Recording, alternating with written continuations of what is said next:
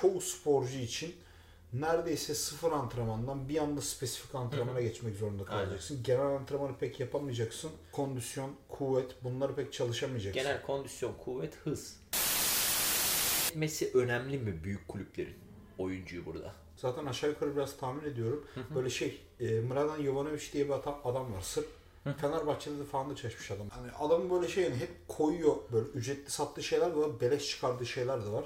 Sezon öncesi, sezon içi kuvvet kondisyon antrenmanları ya futbol antrenmanları nasıl planlanıyor? Ondan sonra Atletico Madrid'in adamı nasıl planlıyor falan deta- detaylarına giriyor.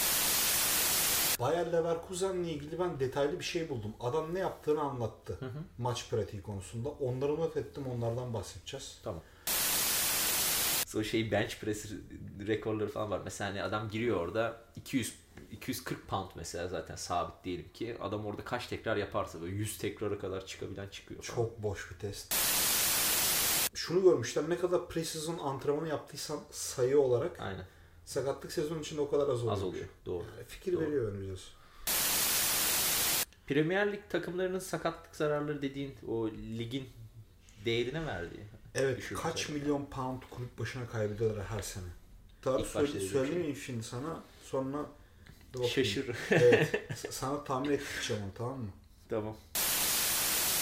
Ay vallahi bayağıdır FIFA oynamadığım için çok uzağım piyasaya. Ben şu an bayağı FM oynuyorum.